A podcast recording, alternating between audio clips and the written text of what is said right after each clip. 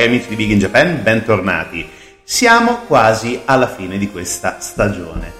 È stata una stagione travagliata, lo ammettiamo. Siamo stati un po' discontinui, mia colpa, a volte capita, a volte succede, però facciamo il meglio possibile, ma soprattutto cerchiamo di chiudere con eh, un modo molto molto interessante, speriamo per tutti voi, perché oggi avete visto i nostri social, andiamo a raccontare la terza parte della prima, diciamo così, storica serie dedicata ai Cavalieri dello Zodiaco. Quindi, ehm, sì, ricordate, e spero vi ricordiate, la prima parte dedicata, bypassando totalmente il eh, torneo prima del Grande Tempio, e quindi Grande Tempio, Asgard, e adesso ovviamente andiamo eh, in fondo al mare. non c'è Sebastian, non c'è la Sirenetta, no, c'è eh, Nettuno, o se preferite Poseidon.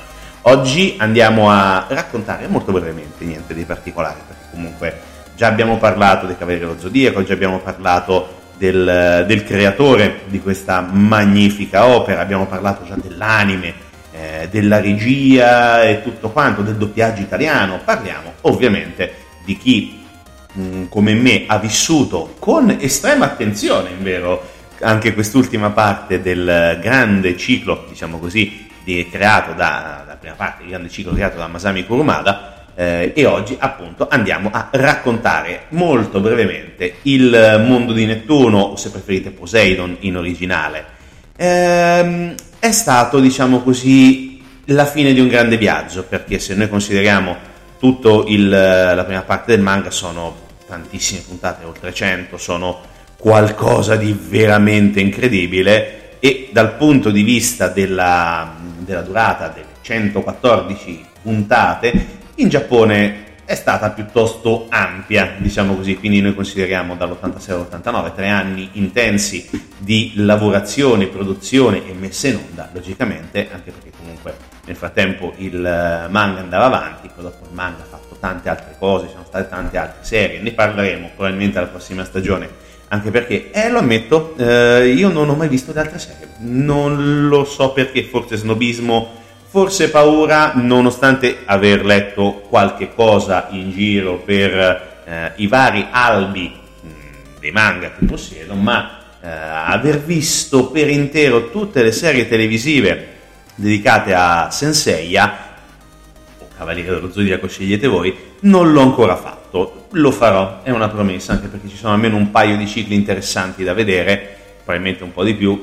Stranamente ho visto quella di Netflix, quell'abominio di Netflix, però non ho visto le altre. Sì, è effettivamente bizzarro, però va bene lo stesso. Dunque, abbiamo già iniziato a sentire la musica, parti, parti delle musiche create da Yokoyama, da Seiji eh, Yokoyama, che come abbiamo già detto, ne abbiamo già parlato durante la prima parte e anche la seconda, dedicata alle, diciamo, alle serie originali, definiamole così, dei Cavalieri dello Zodiaco, ha curato con estrema attenzione le musiche per i Cavalieri. Ovviamente mh, mm, Yokoyama è stato anche fondamentale per quello che riguarda ehm, Capitan Harlock, eh, attacco del Super Monster e insomma aveva lav- lavorato anche per Megaloman, quindi tanta roba che ha prodotto il il buon Yokoyama, ricordiamo scomparso quasi 5 anni fa, l'8 luglio del 2017, quindi un personaggio che ha dato molto alla, alla, alla musica per animazione giapponese, definiamola così,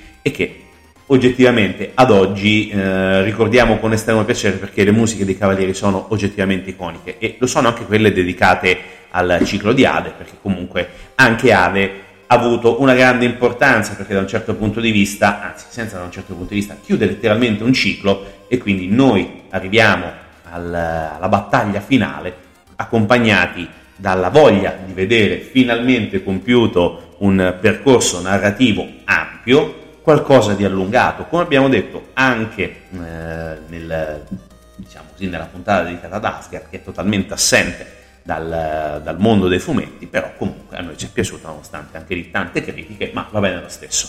Ok, abbiamo chiacchierato come al solito un'infinità e oggettivamente anche di niente, quindi andiamo avanti nella, nell'ascolto delle musiche di Yokoyama, delle musiche di Cavaliere dello Zodiaco, dell'arco di Poseidon o l'arco di Nettuno, scegliete voi come chiamare il protagonista, il villain principale, ne parliamo dopo, a tra poco con Big in Japan.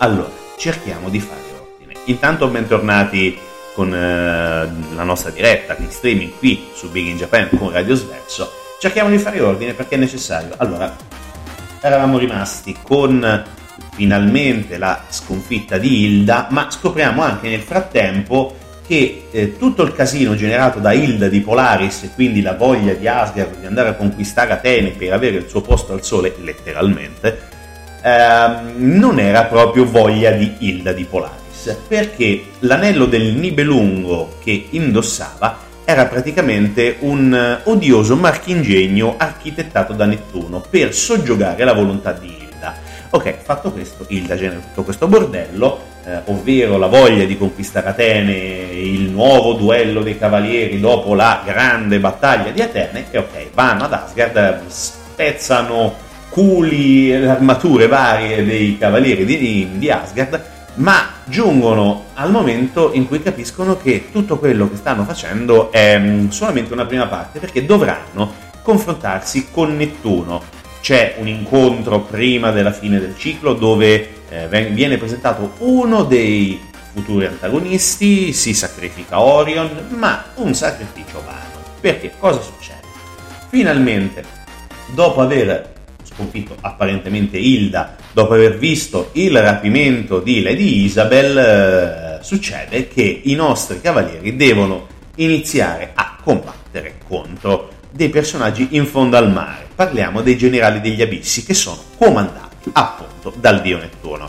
I generali degli abissi, allora, sono personaggi molto particolari, tutti con le loro grandi eh, caratteristiche dal punto di vista personale, anche con storie molto interessanti e sono sette perché reggono diverse colonne che sono quelle del Pacifico settentrionale che è il cavallo del mare, eh, Pacifico meridionale che è Kira, mh, mm, chiamato anche Io di Scilla, mentre il cavallo del mare è Bayan di Seahorse.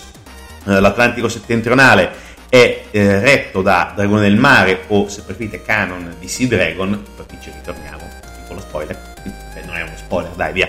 Eh, L'Oceano Artico da Abadir traduzione eh, italiana, mentre invece l'originale è Isaac di Kraken. Eh, L'Antartico è, le, ehm, è l'Emuri, è letto dal, eh, da Lemuri, soprannominato così in italiano, ma il vero nome è Kaisa eh, di Limnades. L'indiano, l'oceano indiano c'è Crisaure, ovvero Krishna di Crisaure, e infatti anche una delle immagini che abbiamo utilizzato noi per lanciare la puntata di oggi. L'Atlantico meridionale c'è Siria, Sorrento di Siren che è uno dei personaggi che troviamo anche per il combattimento con appunto il buon Orion che cerca di sacrificarsi, ma eh, no, non va bene. Ok, sono questi i sette generali. Dopo c'è ovviamente un personaggio mh, molto più importante che quello di Nettuno che regge tutta la baracca e i nostri cavalieri dovranno sconfiggere questi generali degli abissi distruggere la colonna dell'oceano in maniera tale da poter poi sfruttare l'indibolimento della colonna centrale di Nettuno, che alla fine è come se fosse quella che regge tutto quanto, ma c'è un ma. C'è un ma perché c'è un personaggio piuttosto particolare, perché sì, ok, quando arriviamo da, uh, su Nettuno, con Nettuno praticamente si capisce che eh, Nettuno si riesce a sconfiggere, però c'è un problema, c'è un problema che eh, tutto questo baccano è stato creato da un altro personaggio. Di fatto il cattivo è sì Nettuno, ma a aver generato tutta quanta, tutta questa, definiamola così, eh, nuova epica battaglia è Canon, ovvero Canon, il nostro simpatico Canon di Gemini. Esatto, perché? Eh, perché praticamente Canon non è altro che il fratello gemello di Saga, ovvero il Cavaliere d'Oro di, eh, di Gemelli, ovvero meglio conosciuto anche come il Signore del Grande Tempio, il grande sacerdote, il sommo sacerdote.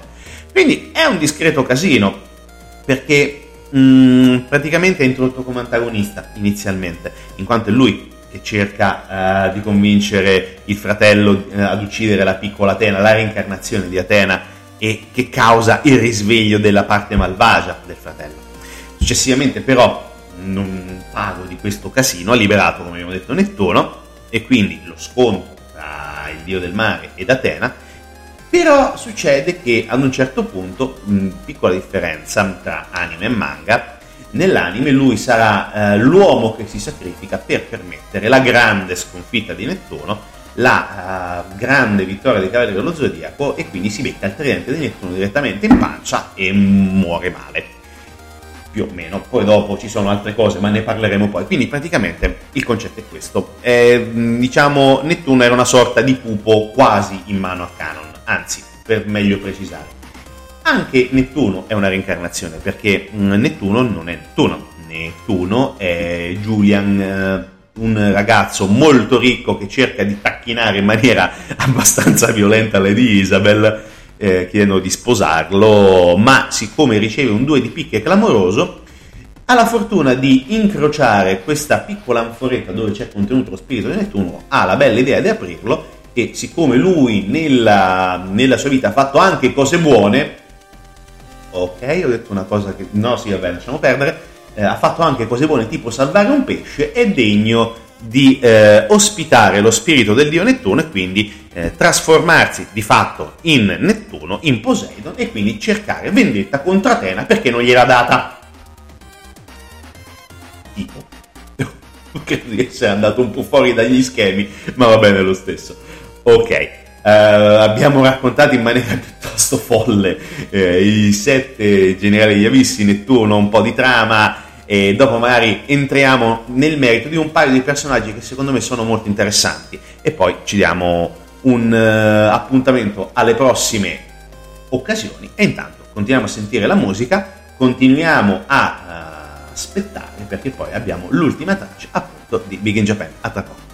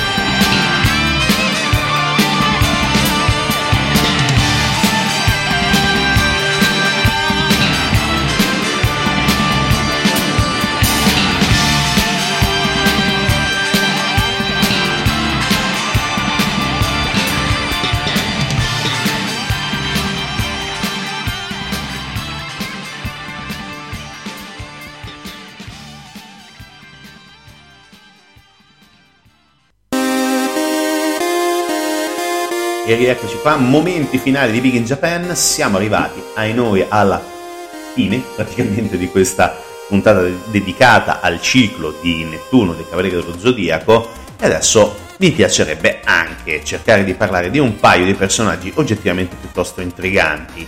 Eh, ovviamente parliamo dei Cavalieri di Nettuno, dei Generali degli Abissi e dopo quel momento abbastanza delirante di, che ha spiegato diciamo il perché del, della tentata vendetta di Nettuno nei confronti di Sauri, preferite Atena, cerchiamo di essere un pelino più seri. Allora, secondo me ci sono due personaggi estremamente interessanti. Eh, primo tra tutti, secondo me, è Abadir, se preferite Isaac di Kraken, Kraken no Isaac, ok. Um, è un personaggio molto interessante perché oltre ad essere protettore della del, dell'Oceano Artico, la sua armatura è molto particolare perché rappresenta il Kraken, che è quella creatura mitologica che è presente in numerose cult- culture e leggende del mare, presente anche nei Pirati dei Caraibi, tanto per dire.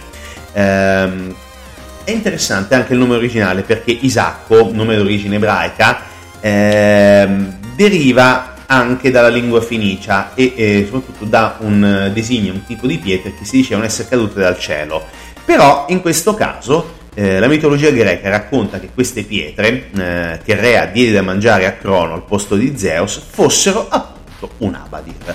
E quindi ecco perché in italiano è stato tradotto con abadir. Questo è molto interessante dal punto di vista linguistico, però la cosa, inter- la cosa interessante dal punto di vista personale eh, è che eh, Abadir, Abadir o Isaac è stato uno degli allievi di, di Aquarius del, del, e poi, diciamo così, nell'anime del maestro dei ghiacci e compagno soprattutto di Crystal, perché infatti è Crystal che affronta il, il cavaliere che eh, difende la colonna dell'Oceano Artico. E mm, quando Crystal si trova appunto a combattere i cavalieri eh, di Nettuno, scopre che è stato, eh, è stato proprio Avadir ad attirarlo verso quella colonna e scopre appunto che il generale degli abissi è questo suo amico. Eh, e come al solito Krista si fa prendere dal, dal rimorso, dal, dal, terrore, dalla paura perché inizialmente non lo vuole combattere, eh, lo credeva morto e Avadir è pieno di risentimento nei confronti di, di Crystal perché è colpevole di aver ucciso il maestro dei ghiacci e non si fa scrupoli ed è ad un passo dalla, eh, diciamo così, dal, dalla vittoria. Però succede che eh, Crystal, come al solito, riesce a capire che è il momento di lasciare da parte i sentimenti, eh, abbandona eh, quello che provi nel cuore per diventare un, guerri- un guerriero migliore e quindi grazie al Sacro Aquarius, o se preferite l'Aurora Execution, eh, riesce a, a, sconfiggere Abadir o Abadir o Isaac o Isacco come cavolo volete chiamarlo con l'accento. Allora eh, questo è un momento molto molto drammatico perché prima di morire il generale di Abissi chiede perdono all'amico nonostante tutto eh, riesce a capire le motivazioni che hanno spinto Crystal ad uccidere il maestro dei ghiacci. Riesce a capire che Crystal ha superato il maestro del maestro dei ghiacci ovvero Aquarius. Riesce a capire che Aquarius gli ha dato un potere immenso, ma questo potere se lo è meritato, perché appunto è riuscito a sconfiggere le sue paure e quindi sconfiggendo le sue paure si avvicina alla vittoria nei confronti dei suoi avversari. Ed è molto, molto interessante. E poi soprattutto gli rivela, qui c'è il primo spoiler, mi è venuta la pelle d'oro in questo momento, mi sono un po' emozionato, soprattutto la scena è molto toccante, eh, intendiamoci, e poi soprattutto c'è il momento estremamente importante dove eh, Avadir eh, rivela che il vero artefice di questa guerra a Nettuno ed Atena è Dragone del Mare, non è Nettuno, ma è il capo, diciamo così, dei generali degli abissi, che poi scopriremo anche essere canon. Quindi poi bypassando ovviamente eh, Bayan di Seahorse, Crisaura, sia fichissimo. C'è un personaggio che secondo me è molto interessante, che è l'Emory, eh, l'Imnades eh, insomma Limnades. È un personaggio piuttosto interessante perché mh, mm, Lemuri è abbastanza brutto come personaggio, eh, disegnato in maniera molto orribile, ma soprattutto la capacità di trasformarsi in qualsiasi persona. assume sembianze, la voce, il carattere e anche se si tratta di un, di un cavaliere, anche i colpi. E quindi qui è molto interessante perché eh, riesce a sconfiggere Pegasus e si trasforma prima, uh, le sue capacità, in Castalia, in Patricia e poi dopo la sorella, insomma, riesce a sconfiggere Crystal perché si trasforma in Aquarius, Andromeda ovviamente viene sconfitto perché appena vede Phoenix praticamente inizia a piangere come una femminuccia, sono cattivo nei confronti di Andromeda, mi perdonerete, e poi soprattutto arriva il momento della grande eh, rivalsa, perché l'Emuri viene poi sconfitto. Eh, qui attenzione, non me lo dico, non ve lo dirò mai. Eh, dovete vederlo ovviamente perché comunque è una cosa molto interessante tutto il ciclo di Nettuno si trova tranquillamente online da vedere ma attenzione come abbiamo detto oh, dopo la sconfitta di Lemuri eh, ma anzi prima della sconfitta di Lemuri perdonatemi perché comunque, mh, mm, come abbiamo detto, è nonostante tutto un... Ah, tra l'altro cosa molto interessante, il portoghese dell'Emuri, che fa anche abbastanza ridere, però va bene. e dicevamo, il personaggio eh, più pericoloso dei Cavalieri di Nettuno. Questa è stata la descrizione che mm, Siria, vedete Siren, non Sorrento, Siria delle Sirene, ehm, lo ha definito il più terribile dei sette generali. Questo perché è in grado di sconfiggere attraverso eh, la sua capacità di metamorfosi qualsiasi tipo di avversario. Poi finalmente arriverà qualcuno vagamente cazzuto, vagamente in grado eh, di capire il, il, suo gioco e quindi fregarlo con le sue stesse abilità. Parliamo di Phoenix, ovviamente non ho lasciato perdere gli spoiler perché era praticamente inutile. Perché praticamente ehm, diciamo, tutte le sue possibilità di metamorfosi non sono state in grado di permettergli di eh, trasformarsi in, uh, in, Esmeralda perché eh, diciamo Phoenix non, uh, non, viene fregato perché insomma riesce a capire. Phoenix non è l'ultimo dei fessi è probabilmente il cavaliere più fico a livello caratteriale e quindi riesce a sconfiggere anche meritatamente quello stronzo di Lemuri. Poi, come abbiamo detto, c'è Siria, che è un personaggio molto particolare perché uh, secondo me ha una, ha una, delle tecniche più fighe che è quella della dolce melodia di flauto o soprattutto la versione boost che è dolce melodia di Requiem, chiamata anche Dead End Climax, nome fighissimo tra le altre cose, ma anche quella della dolce melodia del flauto che è Dead End Symphony, fighe, veramente. E, un personaggio molto interessante anche questo. Poi dopo ci sono altri eh, piccoli personaggi a corollario, tra cui anche Titis o Tetis, eh, che anche lei molto interessante, è una sorta di uh, guida combattente, diciamo così, del, del, mondo di Nettuno. Ed è, credo, anche pal- palesemente innamorata di Nettuno. È, è, abbastanza evidente che sia totalmente innamorata di, di Julian, più che altro di Nettuno. Non, non, lo so, probabilmente di tutte e due.